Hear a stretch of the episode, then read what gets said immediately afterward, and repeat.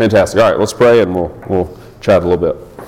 Uh, Father, we are um, we want to praise you. Um, in the midst of our busy lives, Father, it is uh, we have a hard time slowing down and stopping. Um, and so, Father, I pray that you would just allow us to do that just for a little, uh, little bit today. Father, as we look at your word um, and how it should be encouraging uh, to what you are doing in and through us and ultimately what you will do, Father, we want to stand on those promises and live uh, through them. And so, Father, as you would you speak to us and would you allow us to speak to one another, that our hearts would be encouraged and that we would be urged uh, to live the life that you called us to. And we pray these things in Christ's name. Amen. All right. So we um, got a couple more weeks. Uh, Romans 8, uh, 29 and 30 today. And so I think we have um, about three more weeks in the study before the end of the semester. I think the fifth will be our last. Um, lunch for the semester, and we'll take a little break. Um, today, we're going to uh, kind of work through our scripture a little bit differently in that I want you guys uh, to engage a little bit with how we engage with scripture. Uh, so I know in conversations that I've had with you that I've harkened back to, you know, college was the time when I began uh, to engage with scripture. I did not read my Bible before college. And so a lot of times as we're seeking to do that, um, during the week, a lot of times we don't know kind of where to start or what to do. And so I wanted to spend uh, a little bit of time because I think this is a, a, helpful passage to make a couple points about how we read and why we need to engage the way we need to. Uh, so we'll take a, a, few minutes to do that. And then lastly, we're going to end with uh, talking about uh, the idea of renewal and transition. Um, why we want to do that is because post spring break, uh, I mean, post uh, fall retreat, you know, many of you have had some great conversations about how God is working in your heart, uh, wanting uh, you to make some changes, but those changes are obviously very difficult. And so we want to talk about so what, what does it look like for me to transition from a kind of a life of complacency to a life that God wants me uh, to begin to engage in uh, further. And so uh, we'll end with uh, kind of a few thoughts on there. All right, so Romans 28, 29, and 30. So we've been building up to our victory in Christ, and these last from here, going on down, starting with kind of verse Roman uh, 828, right, where we think about the good that He purposes for those that are called according to His purpose, right, that God is working right in the background to do all the things um, that He plans on doing through you. And so we want to we want to hold that promise, but then we also want to continue to see well, how does He need to encourage us because in the midst of our prosperity, in the midst of the things that we have going on, in the midst of our busyness, we constantly need to be encouraged. And so I think uh, uh, Wes's challenge to us today was very pertinent, right? Like, do we see ourselves as sick? right? Or do we see ourselves as healthy? Do we need to understand that we've got changes to make and that we need to figure out, like, what does this look like to actually make uh, these changes. Anybody made changes in their lives before? Super easy, right? Feels like pulling off like a band aid, except a thousand times worse. yep. uh, changing is one of the hardest things we do, and yet God promised us, right? It's not, it's not in our power that does it, but He wants to give us a new heart and a new spirit, and that He is in that if we understand that there is change to be made. And as we look at this, then, I want us to uh, see this verse, right, for what, uh, for what Paul means it to be. And so, verse 29, we'll start. For those whom he foreknew, he also predestined to be conformed to the image of his Son, so that he would be the firstborn among many brethren. And these whom he predestined, he also called, and these whom he called, he also justified, and these whom he justified, he also glorified. Aren't we excited that Paul said all the big words that he's ever said in the rest of Romans in this one verse. like, yes. Oh, wait, we have to unpack that. We've been unpacking this stuff for the, um, for the better part of the semester. And so I want you. Uh, I want you to kind of think as you read this, and I want you, to, and this is our kind of first discussion amongst yourselves. I want you to think about, okay, how do I typically read this? And then today I want to look at this as if I've never looked at it before. I don't want you to come with any preconceptions about, well, this teaches election or predestination or any of the rest of it. I want you to just look at it for face value, like you've never seen it before, and I want you to talk about what, uh, and ask yourself, what is Paul trying to communicate to me to encourage me to live the life that God's called me to live? So if I read that, how is Paul trying to encourage me through these words to live the life that God's called me to? All right, so take a minute and do that. How is Paul trying to encourage me to live the life God's called me to live in these two verses?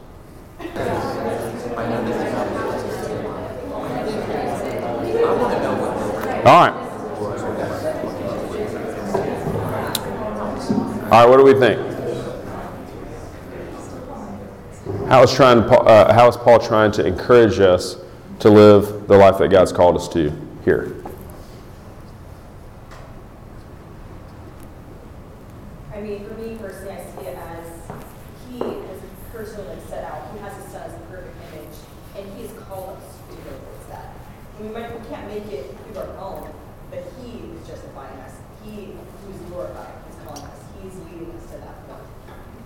Good stuff. Well done. Somebody else. you wouldn't dare. All right. Lindell. Yeah, um, I feel like, because it says he predestined us to become like Jesus Christ. And so I feel like it's one of those things where I feel like a lot of the times it's a lot easier to look for justification in other people mm-hmm. or in the world. And so it's one of those things where I feel like he's reminding us that like when you're performing to be like Jesus you are already justified, you are already glorified, you are already called, so you don't need to look for those things anywhere else. That's a good word. So I want us to um, thank you for, for sharing. When we're looking at this, I think this is one of those verses um, where we can kind of gloss over a little bit if we're reading it for ourselves when somebody's not when somebody's not um, kind of helping us work through it. But this is something that I want you to fight for right? Because as we look at any particular scripture, right, I need to understand what is this information telling me and then what is the message of it, okay? So if you're taking notes, so this is the question what's the information, right, that, the, um, that this uh, verse is uh, letting me know about, right, or the uh, author is, but then also what is the message that I need to understand? Right, because truth, right, is something I need uh, is typically something I need to do something with. So I'm going to use a quick example, uh, and hopefully this will uh, make sense. So, so, let's say anytime I say anything informational, okay, then, um, then you've got to uh, engage with it depending upon if that information is relevant to you. So let's say I say, uh, I'm a little awkward and I just blurt out 98.6 degrees with no context whatsoever. so maybe you need a little bit more information, correct? Right? What is 98.6 degrees? Anybody know? It's our it's our the temperature that our body should be. now think about how we read scripture oftentimes. As I kind of passively I just kind of look at it and it kind of, you know, throws itself at me and I'm like I don't know what to do with it and then I shut my Bible and I kind of go I move forward.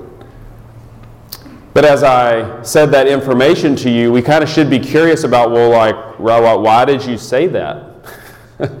98.6 degrees, okay? So, like, are you trying to communicate something? Tap, you know, twice for yes, you know, blink your eyes uh, if you want me to understand something. If I add a little bit more context to it, right? My temperature is 98.6 degrees. What does that tell you? Right? I've all, all I have said is information, but in our current world, right, what are some what are some what's the message what are some messages that you can hear through that truth if that is actually true? I don't have the coronavirus. Yes. what else? I'm safe, right? I don't have to keep my distance from that person. This person is concerned about that. Right? There's probably 10 or 15 kind of things that we can glean from me just telling you that information.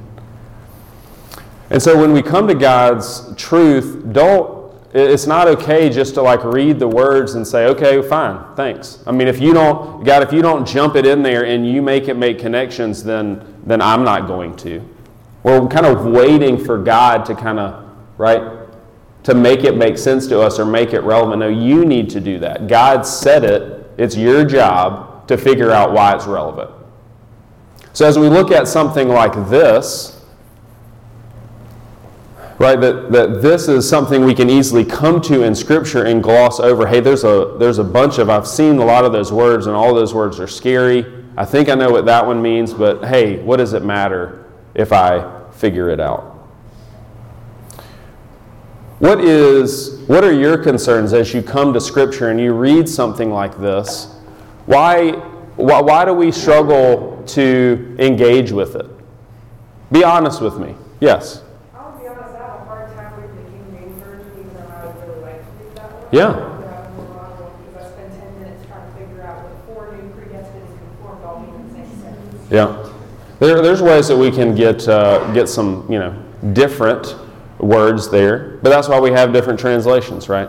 To find one that you can uh, can read or not get frustrated with, right? Somebody else.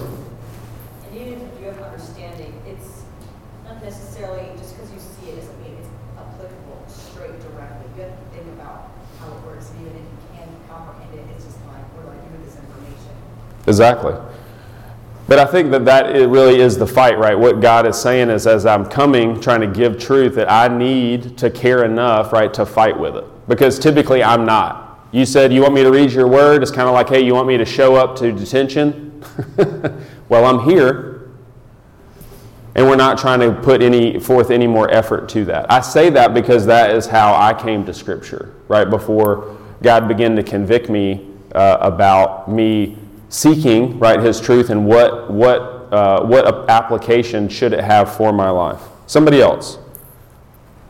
I like when I like look up words or like put things in like on the internet, there's like multiple different definitions for that same word. So Yep. Like, I don't know which one's right, or then I just give up. There's three definitions. Dang it. Like, I can be afraid that it's gonna mean something that I don't want it to mean. Mm. Mm. Yep. Please don't mean that. Please don't mean that. Let me look up as many things as I can so that it doesn't have to mean that. That's good. All right, one more. What are our difficulties with kind of dry passages, seemingly dry passages like this? Yeah. Sometimes you have to sit in it for a really long time to get the word once you get out of it. And I'm a very patient person, like, you know, at least five seconds in, and I don't, I'll sleep. Thank you guys for being so honest.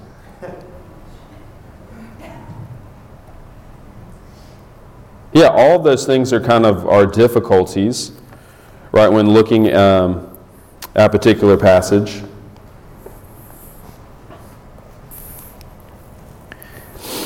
Uh, Psalm, you don't have to turn here, but um, if you want to write this in Psalm 119, 7. And we'll go back to 6. Then I shall not be ashamed when I look upon all your commandments. I shall give thanks to you with uprightness of heart when I learn your righteous judgments. So, Psalm 119 is a psalm about God's word and about what we should do to it and how, uh, and the kind of the importance of engaging with it.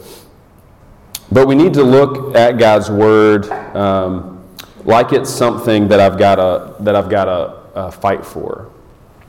So when, like, as I was, am I relating to when I learn it, right? Like anything that you've ever done that you've appreciated, right, or you've worked for, right? You had to learn, and it never learning does not come passively.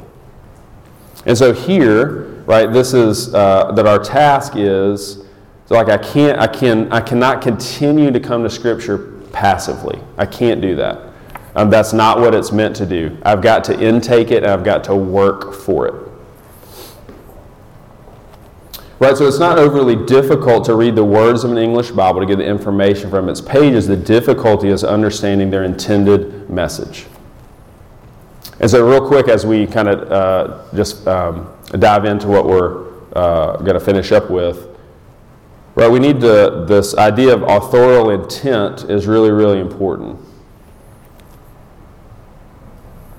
Like I've got to figure out, well, what is Paul trying to, there's an author of this passage, right? What is Paul trying to get to me? If I wrote you guys a letter or a text, right? Uh, we do that pretty good. What is their intention? Like, what, what are these words? What are these emojis in this particular uh, in this particular order? Let me, you know, pour over them and just like, you know, exegete this text message. We need to come to God's word in that same thing. Like, I've got to work for getting out what He wants me to get out. What does it matter that there's an author behind the words? This is Romans is not just like stamped and printed and sent out and like good luck with it. As a guy, Paul's writing to the Roman church, and he's trying to, they're real people with real problems and a real Savior, and he wants them to help understand how this real Savior meets real problems. And so when he says in 29 and 30,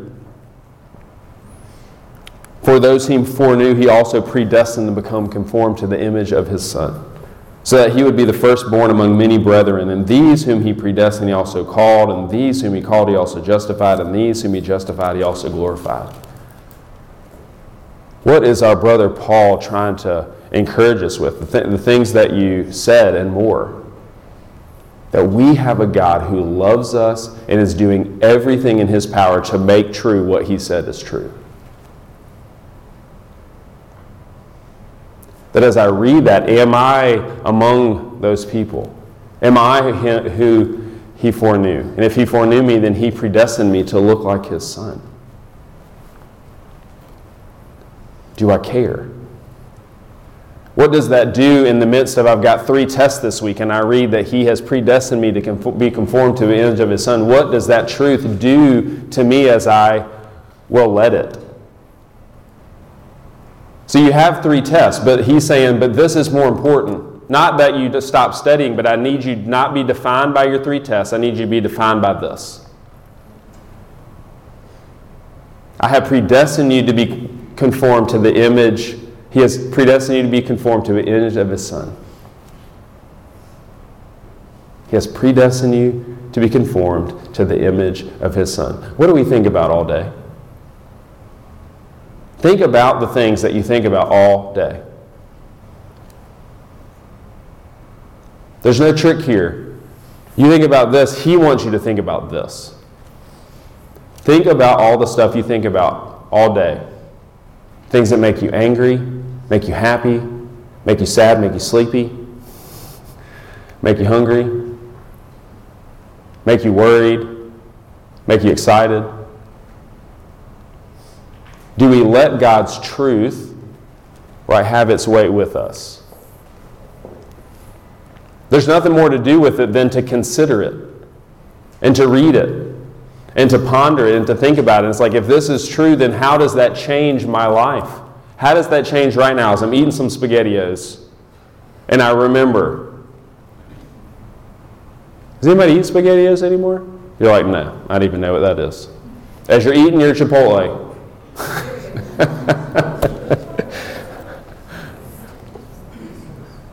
God has predestined me to be conformed to the image of His Son.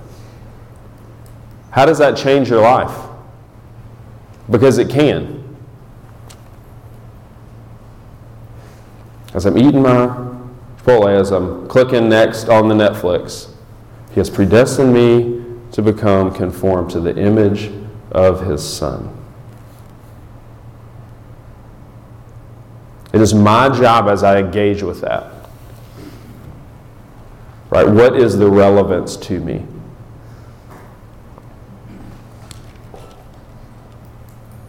It's a matter of perspective, isn't it? So, the second thing, as we're looking at the scripture, I want you to understand perspective. In this debate, kind of between free will and um, and not free will, we'll say. The Bible talks about both of these things. So, want, here is what I want us to understand: is that sometimes he talk, uh, the authors talk about uh, these things from God's perspective, and sometimes it talks about these things from man's perspective. Whose perspective is this passage from? What is the perspective that Paul is trying to give us in 29 and 30? We know it from the pronouns. Who's doing the stuff? God.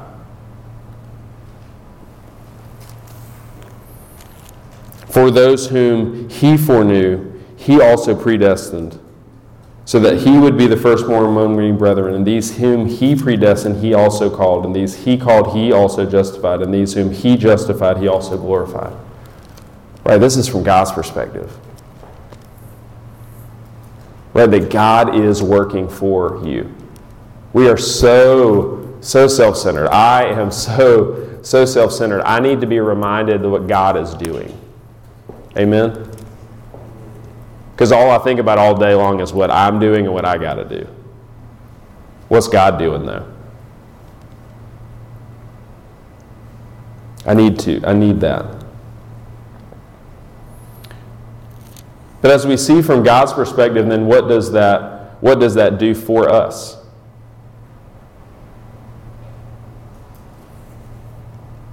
tells us that we're not the only people that have things going on, right?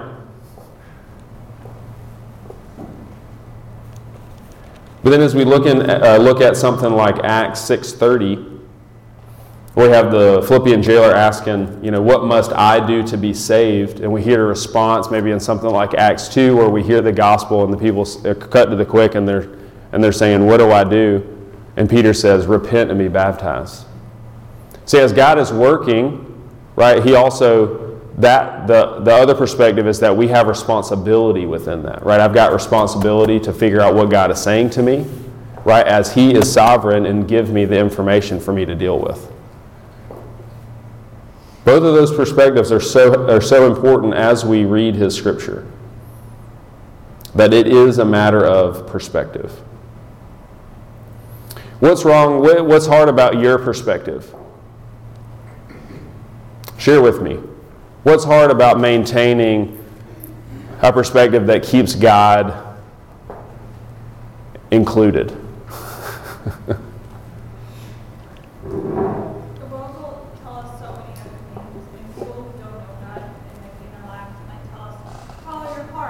Yeah. Absolutely. That's not true, and the world can be deceiving. The only person that will be true is God. So, so if you're if you're having an hour long conversation with somebody that is not a follower of Christ, what percentage of the conversation uh, are they giving you that's perspective, uh, that's God's perspective? Zero. So as you're engaging in that all day long, how much of God's perspective are you getting? so if they're not giving it to you and you're not getting it in the Word, then how are you getting God's perspective? Do you need more of God's perspective or less of God's perspective in your life?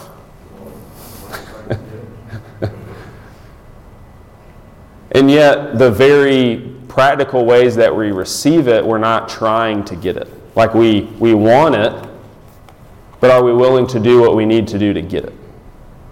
We've already learned as I just open my Bible and read it, it doesn't jump in my mouth and in my heart. Does it? Because we've tried that. That doesn't work.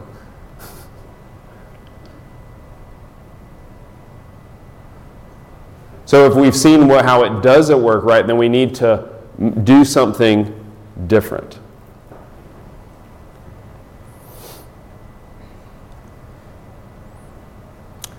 So let's look at then of what it means to uh, finish up here as it relates to uh, God's will being my constant concern. We're going to end with kind of what I mean by this uh, kind of transition piece.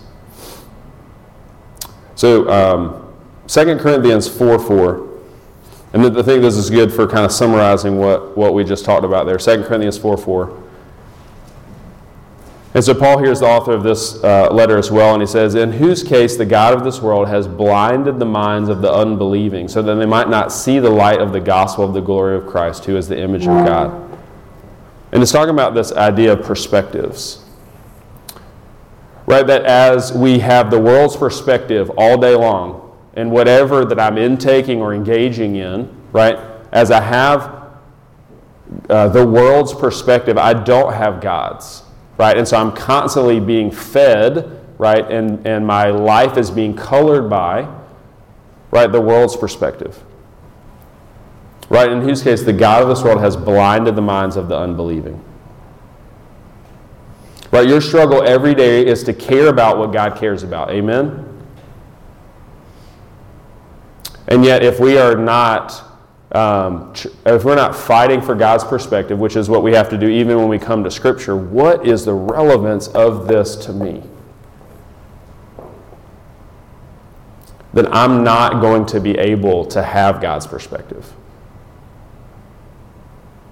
It's really a simple math equation.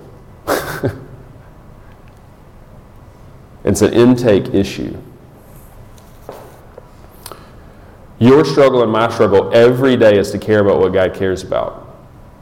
And so as I lean over in bed and I grab my phone and I'm sitting there scrolling and I'm figuring out not only did the Celtics lose last night, dadgummit, right, but I want to sit there and pour over why they lost. and I read all the articles that are uh, setting me up for, uh, for uh, they should have done this substitution pattern this. Like I'm really invested, right, in why the, why the Celtics lost a, um, a regular season game to the Cavaliers. Right, I'm exegeting the box score. and so I'm fighting for that perspective. But if I want God's perspective, I've got to not, I, I, I can't just fight for His perspective on that side of that perspective. I've got to stop fighting for that perspective. I've got to quit looking up the box score because I need to care less. Amen. And I need to be okay with if I randomly read the one article that that's enough. Because I've got other perspective that I need and it's God's and I need to go after that. Do you understand? Like there's a real tangible, like I've got to stop scrolling there and I've got to go somewhere else. I got to put the phone down or open up the Bible app instead of doing that thing, and then I've got to fight for God's truth because I need that perspective in my life. And it doesn't come easy and it's not cheap.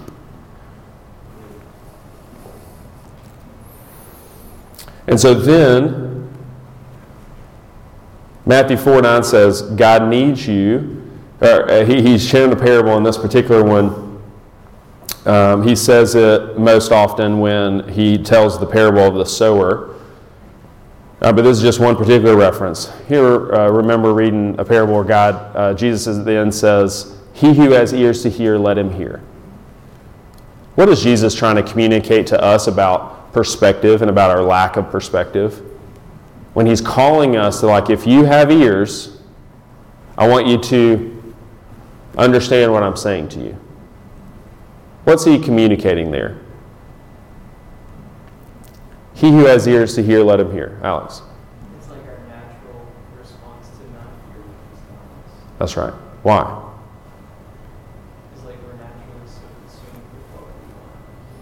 Our natural inclination is to have a worldly perspective, and He's trying to teach me heavenly things. Do you care to have an ear who wants to hear heavenly things? You can, but do you want to?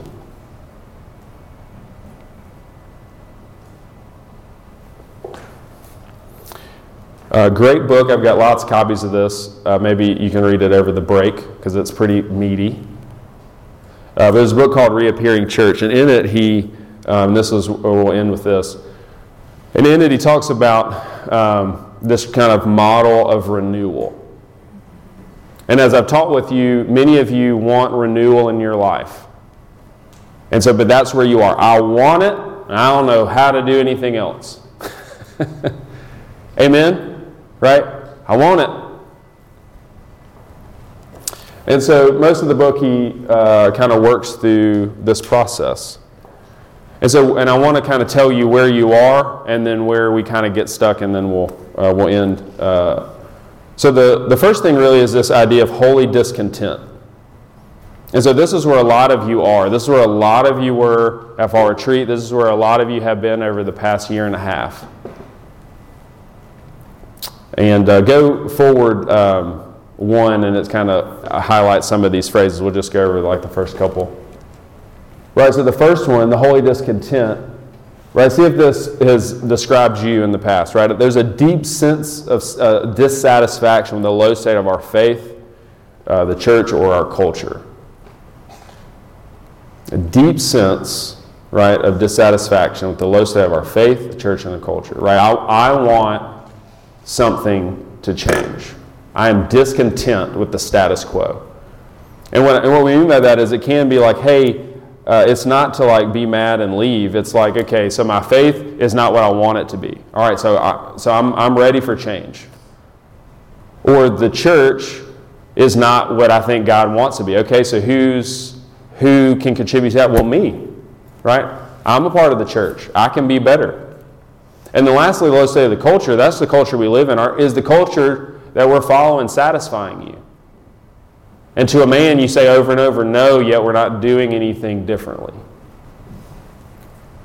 And so here's the couple things I just want to bring to your attention, and they're worth mentioning and worth you understanding. So, holy discontent's nothing other than I'm dissatisfied. I'm just, I'm dissatisfied. The second thing is preparation. And this is the deep work of preparation that God undertakes in the hearts of those he wishes to fill with his presence. This is where the kind of uh, the fighting for God's truth is, right? This is the preparation. What's in my heart? Can I get something else in my heart? That there's work here, work. There's work in preparation. I've got to root out, right, the things that I don't want. Why don't why do I want the things I want? Right? This is a lot of the questions we were asking at um, at Fall Retreat. And if that's uh, someplace you couldn't be, we have. Um, I'd love to have a super long conversation with you about it. The third phase talks about is contending. I think this one somehow got repeated. Did it? It did. So all this is is is is understanding that I've got to, right, along with others, because I can't do it myself, that I've got to find others of you who want to do the same thing, and we're going to contend together for different in our lives. So it's not wanting different and it's not preparing. Here is like we're actually fighting together, right, for the new that God wants. Contending. Locked arm in arm, pushing forward. And then lastly, the last thing I just want to mention here is these holy patterns, is that I'm going to reorient my life around patterns that enable us to live and operate in God's presence. I have holy patterns, you have, holy, uh, you have patterns, I have patterns that keep me from operating and being able to live in God's presence. So as I think about what it's going to take for me to right have renewal, that that's the process. It's not different than that. Every one of you, like that, is what it looks like to change. So here's the last piece I want to uh, to tell you about. And this, this idea of transition, because in wanting that, right, there's this transitioning from not doing it to doing it. And so there's these three phases in transition, and I'll take questions and we'll, we'll, we'll close our, uh, our time here. So the first thing, and this is from um, William Bridges, talking about managing transitions, but this is so helpful.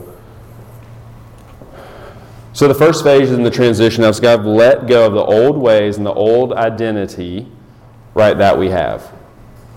You right now identify yourself a particular way, and you do things to uphold that. And I've got to let that go. That's the only way I transition. If I don't do this, I'm just going to be where I am.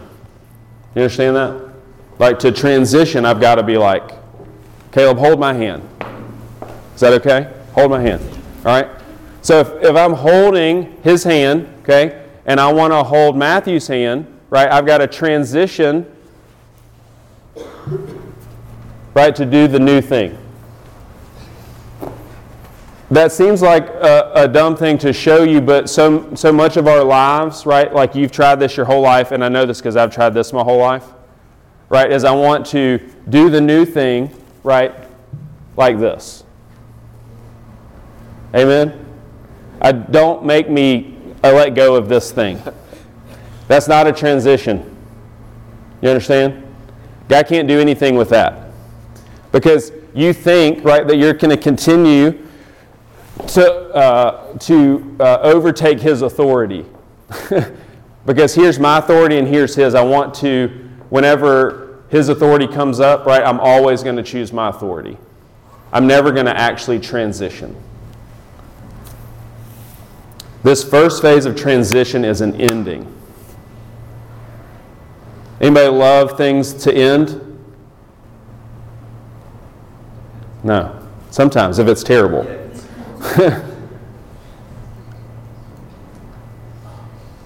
if you lose, if you lose your life for my sake, you will find it. This is this idea of transition. Right? That something has to end for something new to begin. And I've got to really hate that other thing before I'll let go of it. Right? And here's where we come in as a community. A lot of you are, are, are right here. You're trying to decide if I'm going to let go of the thing, right? I know you.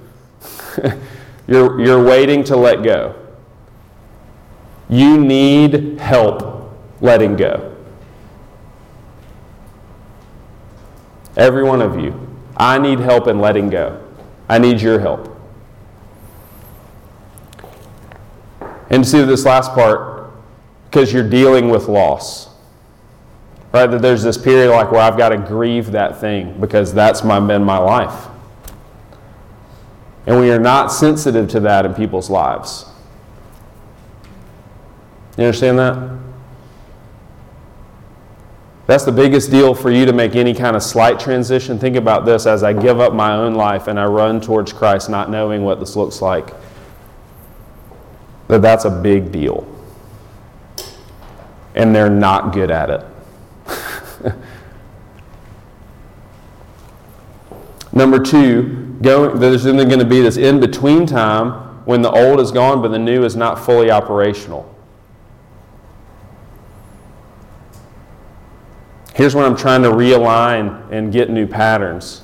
This is why we get frustrated with each other. Didn't you say that you wanted to?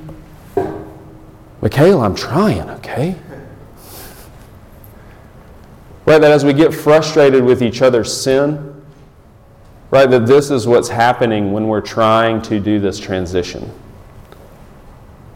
Right, most of you, this is the time when you're trying to figure these things out. Am I going to really live for Christ? This is why we struggle, and this is why we struggle with one another because we don't have grace or don't understand like how hard this process is. Amen. We don't give ourselves grace, right? We don't give other people grace. Nobody knows what they're doing. Okay?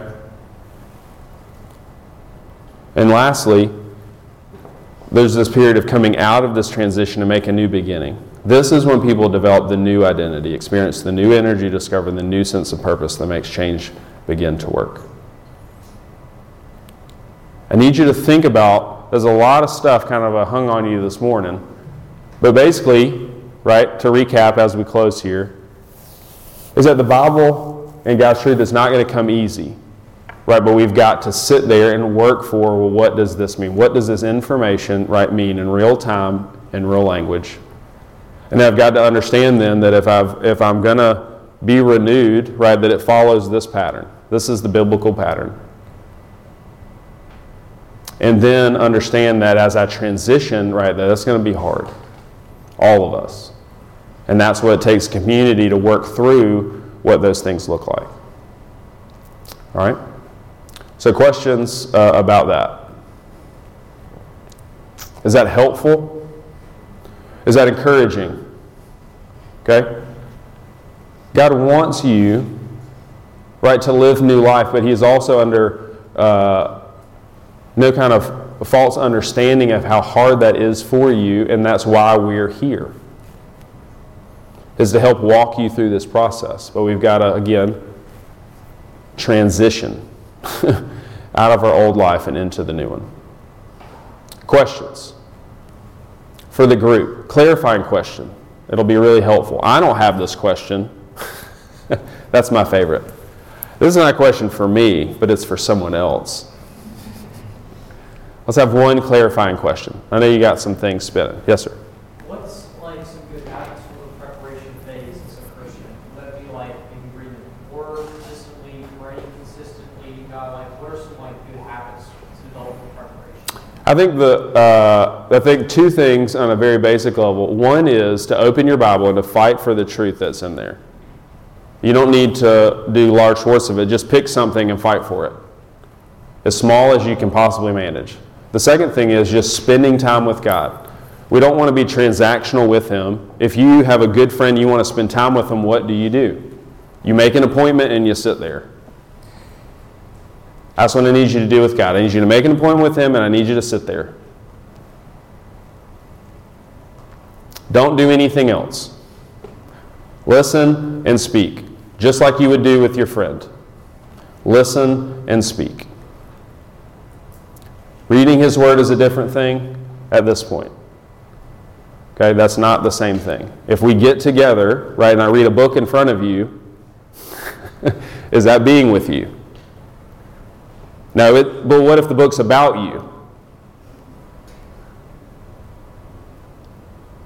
Still, still not it. All right. Or awkwardly in there. Um, Father, as we uh, as we think about um, renewal in our lives, uh, Father, there's nothing. Um, There's nothing outside of renewal that you aren't in. And Father, I think we make it just so much, so complicated. I've talked to so many people in this room and, and folks that um, are not here this morning that they want you, Father. They just don't know how to get you. And so, Lord, would you hear the cry of our heart that we want you? But Father, also, would you, as we listen, would you tell them, I'm right here. I just need you to work harder to really understand what I need you to do.